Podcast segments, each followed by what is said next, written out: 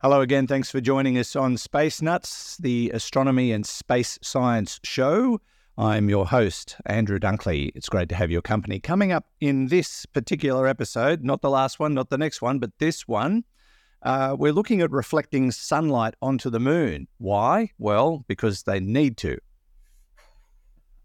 That's the only reason.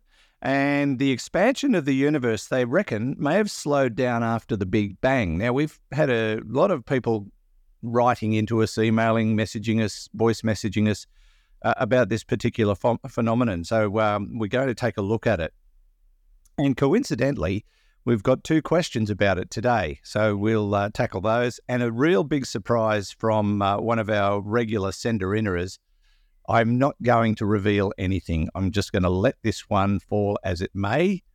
And we'll do that towards the end of the show. But I think you're in for a shock, a, a surprise. That's all coming up on this edition of Space Nuts. 15 seconds. Guidance is internal. 10, 9, ignition sequence start. Space Nuts. 5, 4, 3, 2. 1, 2, 3, 4, 5, 5, 4, 3, 2, 1. Space Nuts. Astronauts report it feels good. Joining me to talk about all of that is Professor Fred Watson, astronomer at large. Hello, Fred. Hello, Andrew. You're looking well today. You're looking sprightly yourself, sir. That's good. That's Yes. Uh, you, you've been to Canberra. Uh, yes, I have. Uh, just down actually for the day yesterday. I uh, drove down on Tuesday night and drove back last night for me How long's the how long's the drive from your place to Canberra? three hours and forty minutes. Oh, that's not bad. No, it's all right. It's fine. Uh, It's five hours from here. yeah, that's right. Um, it's a different kettle of fish. The uh, the the road Yeah, because you, you've got roads and everything. we've got roads. We've uh, got effectively, uh, you know, dual carriageway all the way. So you, you you're not usually Yeah, well, you, you've got dual carriageway. We have to use carriages. and horses. Yeah. Yeah, I look, I've done that drive from Dubbo to Canberra many times when I used to live in Coonabarabran, and that's the way I went down. Uh, and you've got two choices, haven't you? You can go one way or the other. Yes. And they both take just as long. Take just as long. There's no shortcut. No, I remember it well. Yeah. No direct flights either. No, that's right. That's a real pain. uh, what were we talking about? Oh yeah. Um, um, yeah. So what what took you down to Canberra? Just a regular meeting thing? Yeah, meetings. Uh, one of which was um, sort of harking back and harking forward. Uh, you remember I was in um, Vienna in February at the Committee on the Peaceful Uses of Outer Space. Their Yes. scientific and technical subcommittee. And I was at the meeting there and doing my thing. Um, so there's been another meeting of the committee, which I wasn't at. Uh, that's this is the full committee of the on the peaceful uses of outer space. And so basically, what I was getting was uh, a report along with uh, colleagues in the Department of Industry uh, from my colleagues in the Space Agency who were presenting on what actually happened. Uh-huh. Okay. Did you get lunch? Um, I did actually. Um, Because you know what that would have been? uh, A piecemeal. Well, well, yes, it was. It was actually piecemeal. I had lunch courtesy of two of my colleagues. One of whom gave me a Snickers bar, and the other gave me a mandarin. They, they must. Oh, sorry, Paul. What a wholesome lunch. oh, it was good stuff. Uh, the um, but it was very kind of them. It saved me kind of taking my face away from the computer and going and getting something. And then actually, one of them bought me a coffee later, which is Oh, very good. Yes. healthy. Oh, I'm glad it was a fruitful event. It was fruitful, yes, and quite snickerful as well. Yes. All right, uh, let's get on with it. Uh, we've got uh, a couple of interesting things to talk about. These are fascinating topics. Now, we we have been watching with interest the build up to sending human beings back to the moon. Uh, the Artemis project being one of them, but I think a couple of other countries are looking at doing the same thing. Uh, one of the challenges is if you're going to put people on the moon and maybe leave them there, uh, which is the long term goal, uh, setting up a moon base, you've got to be able to, you know, attain continuity. And that means power. And that means that there are a few uh, stumbling blocks to overcome. And this is one of them. Indeed, and it's really comes about because of the particular part of the moon that everybody's interested in, Hmm. uh, which is uh, in parti- the deep craters near the moon's poles, and in particular those craters near the moon's south pole, because we think there's water reserves there, frozen, literally frozen water in the bottom of these craters, because they never see sunlight. Uh, now, if you're going to send astronauts to the moon to excavate this water, and by uh, using electricity, uh, dissociate the water into hydrogen and oxygen to make rocket fuel. Uh, that's one of the uses for that. Uh, then you need power, exactly as you've said. And um, the, so suddenly you've got this dichotomy. You're you're on a world that is bathed in sunlight uh, and no atmosphere to attenuate that sunlight. It beams down um, very strongly. Put a solar panel there, and it's you're getting electric shocks from it straight away. Mm. Uh, but on the other hand, uh, the place everybody's interested in is in deep shadow, uh, and um, it is, uh, you know, not just the cr- the craters on the moon, uh, the moon's south pole, but the the regions around it, which are alternately light and dark as the moon rotates on its axis. And so, how are you going to feed solar panels with uh, sunlight to do that? And what has happened is an innovative company called Maxar uh, has got a contract with an organization called NASA, uh, who are, of course, sending, uh, or they, they are the, um, the agency that is responsible for the Artemis mission. Uh, what Maxar has done is proposed something with the innovative name of Lightbender. Oh. Uh, and Lightbender is actually pretty straightforward in concept. It's a couple of mirrors which will be mounted on uh, a mast about 10, uh, sorry, about 20 meters high. Uh, and remember, no wind on the moon, so you don't have to make this particularly uh, wind resistant Mm. Uh, 20 meter high mast. It's 65 feet, thereabouts, in the old measure. Um, and putting large reflectors on this mast, uh, two of them around about 10 meters across. These are basically 10 meter mirrors, 33 feet in diameter. Uh, and then the trick is uh, to use these two mirrors uh, with robotic control so that they will actually point a beam of sunlight where you want it, 10 meter diameter beam of sunlight. Uh, and where do you want it? Well, you want it on the solar panels, uh, which are on the equipment that you're using, maybe even small solar panels that, uh, that astronauts might carry with them uh, to get local power. Um, the real innovative part of it, this is a kind of not new technology. And actually, I think you and I might have talked before about a large mirror which is on top of a mountain in southern Norway. We did. Yeah, that Bay's a particular village. I can't remember the name of the village, but they get sunlight in their town square in the middle of winter, so that they the SADS uh, syndrome. Um, is that what it's called? The uh, Yeah, no, that, seasonal seasonal something deficit. that's right. Yeah, that Winter, uh, winter blues for another term, I think they winter call it. That's right. And, and so that cheers people up, which is a great idea. Yeah, I love it. So it this doesn't uh, hurt anything. That, yes, that's right. This is a development of that, um, but on the moon. And you need two mirrors because you're looking at a very low uh, elevation, uh, you know, so that even at the top of the tower, the sun is right down on the horizon. So you, you have, have one mirror that picks up the sunlight, sends it to the second one, which does the beaming uh, to the uh, place where you want it under autonomous control. That's the It trick. sounds it sounds very much like the way you see something through a telescope. Uh, yeah, actually, there's there's there is um, a, a well-known piece of astronomical equipment. It's 19th century equipment, uh, which uses exactly the same principle. It's called a uh, heliostat, and the two the the word tells you what it does. Helio is the sun. Stat means stationary, uh, and so it gives you a stationary image of the sun. It's again, it's a two mirror system, uh, and uh, heliostats uh, have been used. Uh, quite often, uh, well, for solar observations, obviously, uh, if you're observing the sun, uh, one way of doing it is to have a horizontal telescope, which is fed by this two mirror system, or you can make it vertical. That's another way of doing it. Put the telescope in a deep hole in the ground. So you've got something that um, is the telescope itself is stationary, and the image of the sun is fed to it by this two mirror system. So it's very, very similar to that. And I think the new bit is not so much the mirror layout, as the robotic um, AI that goes into controlling it and sending the beam where you want it rather than where you don't want it. Yeah. So that would be like a um, a guidance system. Yeah, that's right. Yes. So, I mean, with a heliostat, it's basically, it, you know, it started off in the 19th century just as, as clockwork motors.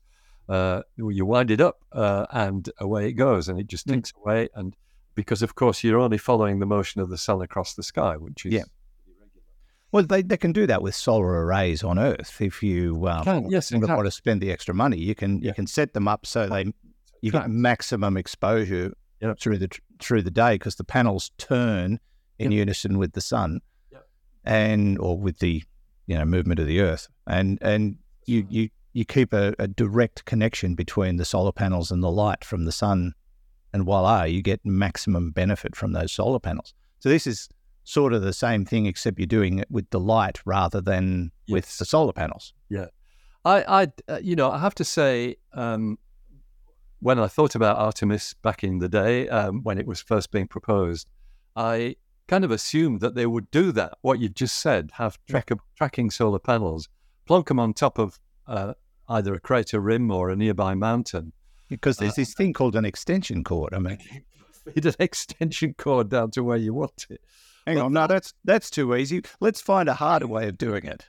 but it but doing that with the extension cord you kind of you know it's not just a like a 10 amp cable that you're using would be serious power stuff and you've Yeah. got to you've basically got to uh, move it around uh, you know as as you need it and and I guess the great thing about this idea the Maxar's uh, Lightbender idea is that you just aim it wherever you want it um, the trick is to put your light tower in the right place but of course, if you're clever, you have it on wheels uh, and uh, with maybe a, a lunar rover or something to, to, to cart it around to wherever you want it. Actually, the illustration that I've got of this thing, it doesn't have wheels. Uh, in fact, the basic the base looks a lot like the base of one of the old Apollo uh, lunar modules, uh, the bases that are still sitting there on the moon surface. Anyway, Maxar a, a, a well-known uh, space company uh, based, I think, pretty sure in the USA uh, Mm. contracted to NASA for the Artemis project to provide beams of sunlight for their solar panels. Yeah, they've uh, worked with NASA before, haven't they? They've Yes. um, with robotic arms and things like that. I think that's correct. Yes, indeed. They um, they built the robotic arm, which is currently on Perseverance, Ah. uh, the lunar rover sitting on Martian. Sorry, the Martian rover sitting on the surface of Mars. Uh, with its little helicopter, which, by the way, fell silent for I think two months. I don't know whether you saw that. Oh no, I didn't. I think they've re-established contact with it. I haven't followed up on that story. Yeah, it was it was a, a, a union strike. The Autonomous Helicopters Union. Now, uh, with with this reflecting the sun onto the panels situation on the moon, are they going to lose much energy in the process? Um, there's always a loss when you have a reflection. Uh, it's, uh, you know, if you do things properly, though, it's it's maybe one or two percent, uh, maybe even less. Um, and if, in, in fact, that's why uh, with uh, large telescope mirrors, like the one, for example, on the Anglo-Australian telescope, which I was most cl- closely connected with, uh, that mirror has a it's a large block of not glass, it's a material called cervit, which is a sort of glass ceramic which has zero expansion coefficient, so it doesn't change its shape with temperature. Uh, that has a thin layer of aluminium on the front, which is the reflecting surface. Uh, if I remember rightly, when it's a freshly deposited layer of aluminium, its reflectivity in the visible wavelength uh, wave band is about 95%. Uh, but over time, that aluminium degrades, partly because it reacts with oxygen in the Earth's atmosphere to form aluminium oxide, which is not as transparent as you might want it to be. So the reflectivity drops. That won't happen on the moon. Uh, so you can probably have, you know, 95%, maybe a bit more reflectivity. So there will be a, a slight loss at the two reflecting surfaces, but it won't be much. Yeah, I would imagine that the quality of equipment, particularly the solar panels that they uh, put up there, would be far superior to most of the domestic stuff that we use. Yeah, um, it's probably state of the art, which uh, um, I guess ours are. The one on my roof is probably not state of the art, although it's brand new. But you know, um, it's it's a production line thing rather than a research uh, thing. So yeah, it's doing all right. Well, it's producing power as we speak. Yes. I, I'm just wondering, we none of us will be around to see it, but I, I just wonder what it's going to be like hundred years from now on the moon. What you know, what the activity Yeah. will be, and they'll probably have a big big community up there by then. Yeah, with lots of defunct light benders that don't work in maybe. Yeah, maybe. Yeah, it'll be. I, I, I I, I suppose we can speculate and probably get a very accurate idea of what it will be like. But um, yes, uh, it's certainly. Sorry, It'll be that's- that's the fascinating. No, it's going to be fascinating, I think, uh, because it is going to be the stepping stone to uh, traveling beyond the moon to other parts of the solar system. The aim is to have continuous habitation there. Um, Mm. I don't think the aim is colonization. At least I hope not, uh, because uh, this is where we belong. But uh, but yeah, uh, basically the uh, the idea of having a permanent presence on the moon, which is great. It's a bit like you know the step that was taken in 2000 to put a permanent presence in space with the International Space Station, which has been extraordinarily successful. Indeed. All right. Well, um, as we get closer and closer to uh, sending people back to the moon, there'll be lots more exciting stories to tell. So we'll keep an eye on it for you. This is Space Nuts with Andrew Dunkley and Professor Fred Watson.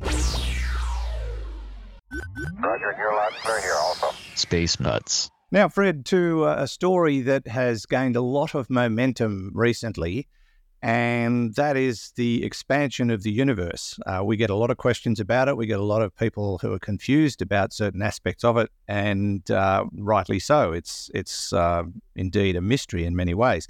But now there are claims that the expansion of the universe slowed after the Big Bang which sort of is counter to what we think is happening now, which is the uh, acceleration of the expansion of the universe. So, what what are we talking about here?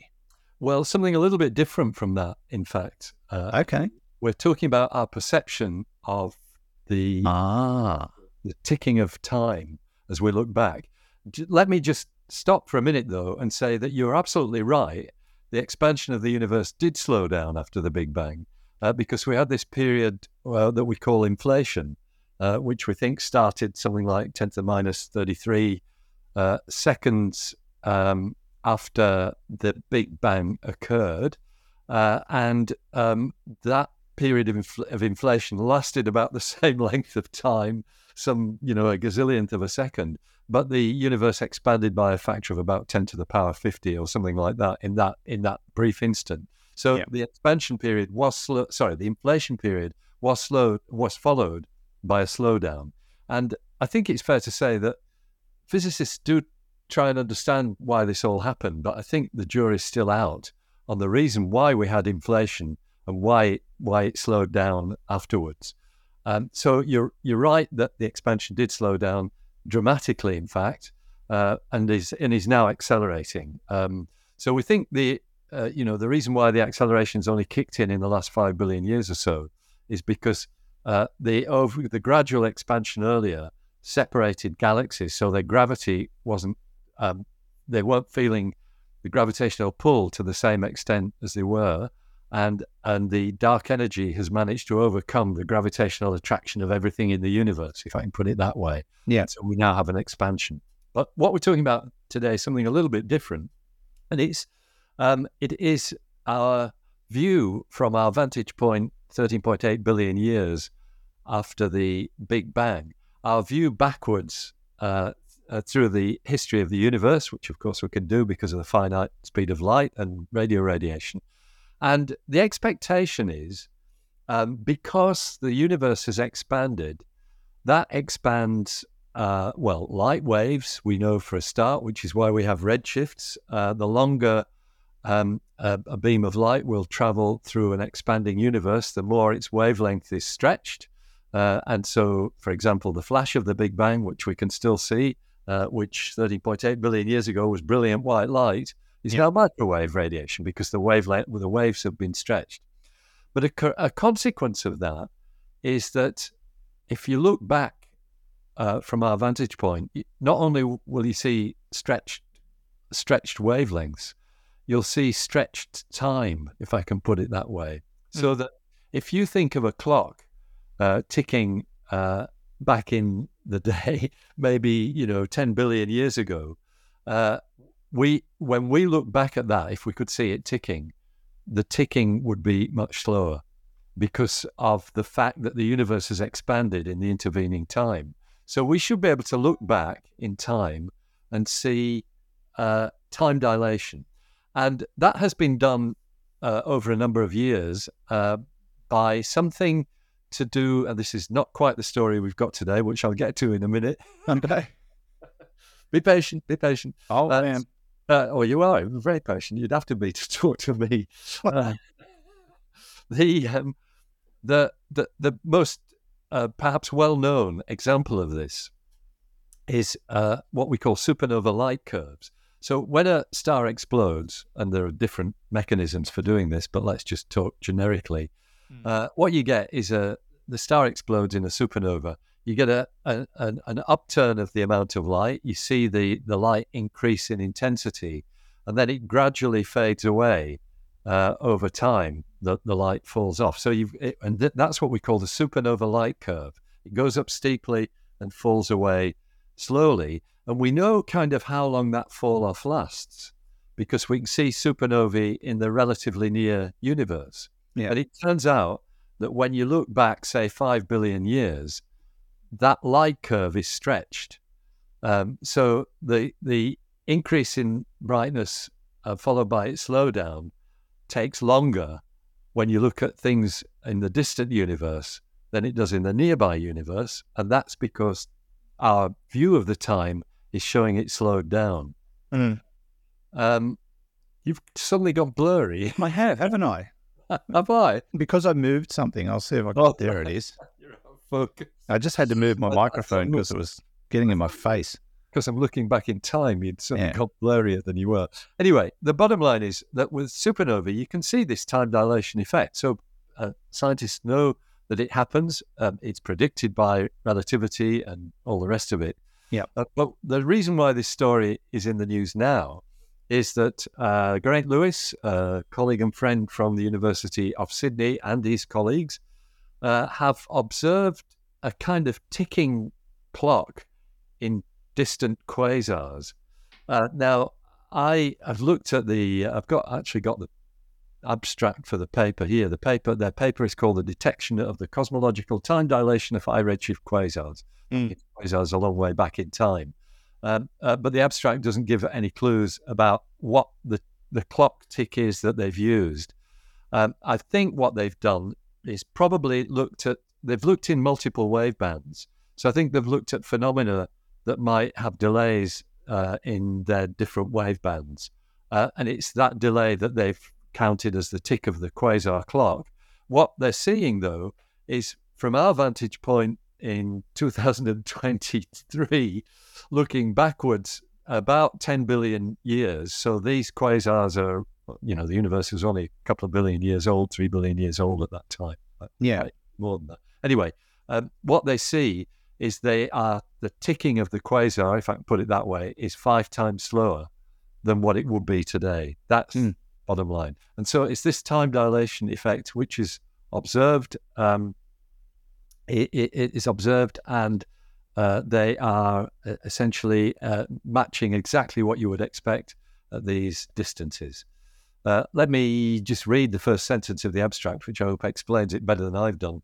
A fundamental prediction of relativistic cosmologies, in other words, histories of the universe, is that owing to the expansion of space, observations of the distant cosmos should be time dilated and appear to run slower than events in the local universe. That's the bottom line. And they found Okay. it five times slower. It's a fantastic observation. I will read the paper. Uh, the article itself in, is published in Nature Astronomy. Uh, but um, so I might find out a bit more about what they've done. It's possible I might even run into Gr- Geraint in a meeting I'm going to tomorrow, so I can ask him face to face. Yeah. I I recall a, a question coming in this week that uh, kind of talks about that, and I'm just wondering if I could squeeze it in uh, because it, it does talk about uh, the, the issue of time in relation to a black hole. And I, I don't know if I can play this because I didn't actually load it Okay. properly, but uh, I'll give it a crack. This comes from Carrick, so let's see if we can get it um, sorted out. Hey there, Space Nuts Podcast. This is Carrick from New Zealand. I had a little bit of a, a question in relation to um, a thought that I've been having about the movie Interstellar. Obviously, there's a point in time when they're close to one of the the black hole Gargantua, I believe, and whoever's on the planet, their time is moving much slower than their colleague who is up in space, and he ages much quicker. Uh, the thing that's been baffling me, however, is the fact that even though time is moving faster uh, for the team that's on the planet, they still stay the same age. However, uh, their colleague up in space uh, obviously gets much older. Uh, I know that time is obviously uh, something that not created by people, but they have we've made it equivalent with numbers uh, to make it comprehensible for us as a human. but I don't understand how the people up in the spacecraft, um, obviously, their bodies would age at the same time, regardless of where they are, um, or is my thinking completely out of the plot? Thanks very much for that, guys. Hope you have a lovely rest of your day, and uh, thanks for the podcast. I love listening to it on my journeys. Thanks. Bye bye. Thank you, Carrick. Uh, have you seen the movie Interstellar, Fred? Did yeah, um, Yeah, and so you know the part where they've parked it outside the effect of Gargantua, the black hole, but then the planet that they're going to is is, is within that effect. So for every hour you're on the planet, seven years passes on the spaceship. Carrick is having trouble absorbing that. He doesn't understand why that would be, and if it's a you know a real potential situation. So the real the reality of it is, yeah, I think that's fair enough to to, to say that. Um, but for so, and this is true of what we've just been talking about as well, the time dilation effect Mm. uh, with the expansion. It's a similar phenomenon. Uh, to the to the participants at these two places, one on the planet, one in the spacecraft, their their time just passes at the normal at the same speed. What Yeah. what's different is your perception from one to the other. Um, and uh, you know it's it, that that's that's that's the difference. Um, it because to, to each of them they'll age at the same rate, uh, but they they relatively relative one to the other they uh, they age at different different times. I don't know whether that explains it. Yes. So, and and that is because of the gravitational effect of the black hole. Yeah, that's right. That's um, that's It's wa- it's warping time basically. Yes, that's right. Gravitational time dilation. Exactly Mm. that. Uh, and we we know that happens. We know, um, you know, in fact, you can measure that effect on Earth just with the gravitational uh, potential of the Earth. You can fly very accurate clocks on spacecraft, uh, which are in orbit, you know, four four hundred kilometers away. Uh, and they experience time at a different rate from what we do. But to anybody on the spacecraft, the time is ticking at the normal rate. It's just Exactly. between the two. Yeah, yeah. It's the same as the speed of light factor. You know, as you get close to the speed of light, that it's is it time dilation there as well? Is that what it is? You do, yeah. Hmm.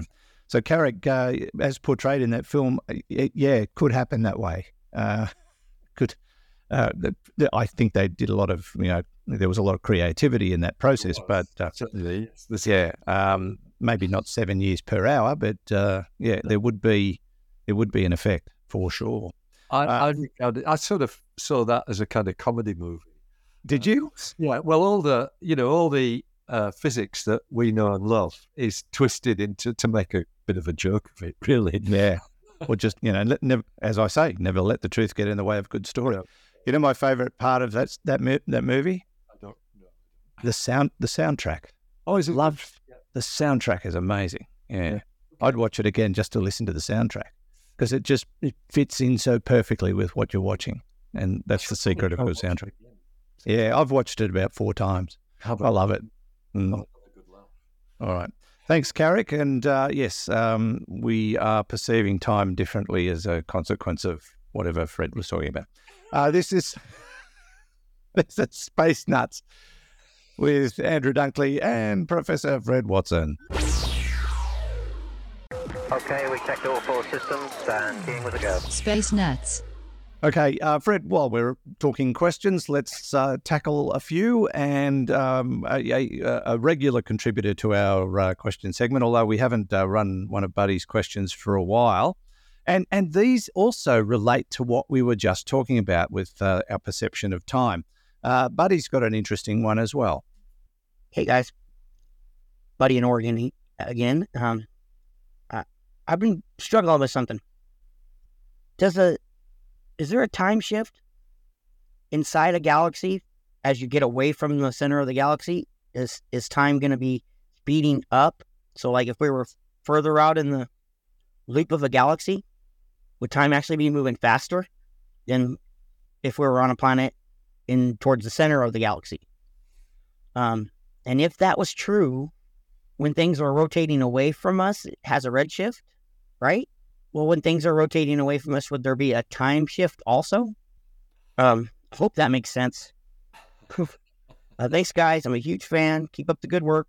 Thank you, Buddy. Uh, yeah, it, it I, I suppose Buddy's question is an example of how very confusing this situation is. But yeah, okay, where we are compared to, let's say, another civilization on a similar planet closer to the center of our galaxy, is there a time difference or Yes. a difference in the perception of time as we've That's been right. discussing? It's exactly it's the this this difference in the perception of time. So that there will be uh, because galaxies are, you know, it's got enormous gravity, four hundred billion stars. Uh, its gravitational potential is not the same as a single star or a single planet, but it's still there. And so, to an observer sitting out in the suburbs like we are, if we could see, if we could observe. Uh, things going on in a planet nearer to the galactic center, exactly as you've said, uh, they would appear to be slower uh, because of gravitational time dilation. Hmm. Um, so once again, it's the relative, the relative difference between the two. It's that's why it's called relativity. It's all about uh, you know you, you, you're looking from one place to another and seeing the relative motion of one or the relative time ticking. So um, so Buddy's right. Uh, it, it, would be, but it doesn't. But to the person on the planet near the center of the galaxy, time will be just ticking away at the same rate as it, as it is to, to us. They might look out and uh, see all these people on planet Earth moving around frantically uh, because they see, you know, their time to their perception of our time is is speeded up effectively. It would be like looking at an ant nest after you've walked across it and they're all freaking out. Yeah, they would. That's right. Especially those bull ants that you've got in your. Oh, yes. We've got some nasties out here, haven't we? Yeah, I remember them. Yeah. Um, reminds me of uh, when I was a kid and I was at a scout camp, and uh, on the Sunday, the family was allowed to visit. And my sister and uh, mum and dad uh, came along, and uh, I don't know if you've uh, ever heard of those big jumping ants that we have in the bush. They're about, you know, one and a half inches long. They're big buggers. Well, she stood on one of their nests and they swarmed her like she was screaming Yeah. in terror and pain because they bit her. Yeah. But uh, yeah, that was horrific. That- yeah, we got some yeah nasty snakes, nasty spiders. We've got nasty ants here as well. But um, uh, yeah, uh, back to Buddy's question. The, um, the the observation of time would be the same to us as individuals in our presence, but looking at and you know if we had a, um, a Looney Tunes telescope and were able to look at another planet and watch the people, if they were in closer in in our galaxy, closer to the center, we'd be seeing them in slower motion. But looking out, they would see us sped up like a yeah, silly old black and white film And uh, or an ant's nest. or an ant's nest.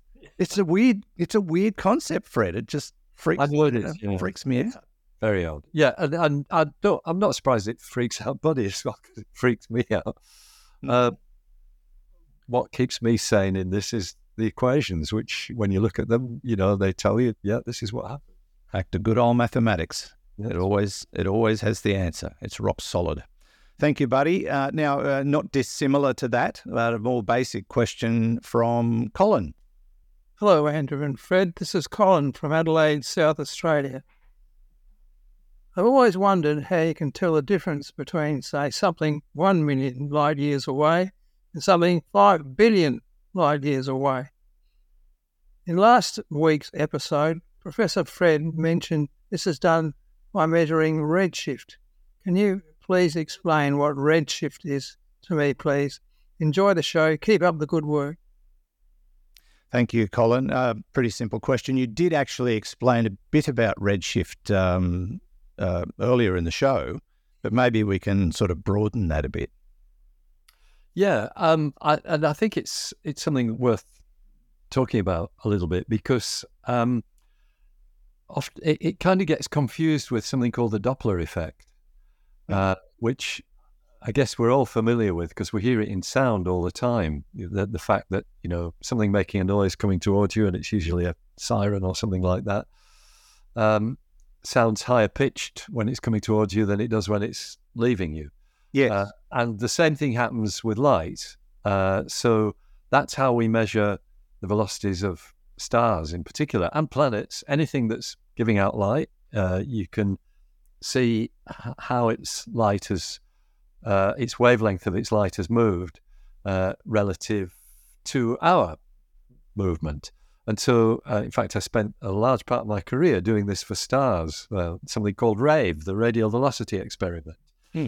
Uh, where we measured uh, half a million stars and their velocities by this Doppler effect. As, as a, stars move towards you or away from you, their light is shifted slightly to the red or blue end of the spectrum. Uh, redshift is a little bit different um, because it, it, it's, it's technically not the Doppler effect. The redshift is caused, as, as I mentioned last week, by the fact that as uh, radiation travels through the universe, if you're traveling for a long time through an expanding universe, then the light, the radiation waves themselves expand. And so you get this shift uh, from uh, whatever color light it was when it was emitted, whether it's uh, infrared light, radio waves, or optical visible light, uh, then it's uh, the longer it moves through an expanding universe, the more its wavelength is increased. And it's by precisely measuring that increase that we we can um, actually determine how far away something is, uh, because uh, w- what you're saying is, uh, in fact, it's more of a, a look back time rather than how far away it is. You're saying that when the light left this object, its frequency was something we know, but now its frequency is dropped or its wavelength has increased. The two are equivalent. And by measuring that, that tells you how long that light's been traveling. That's the, the bottom line. It's an exact measure of how long the light has been traveling.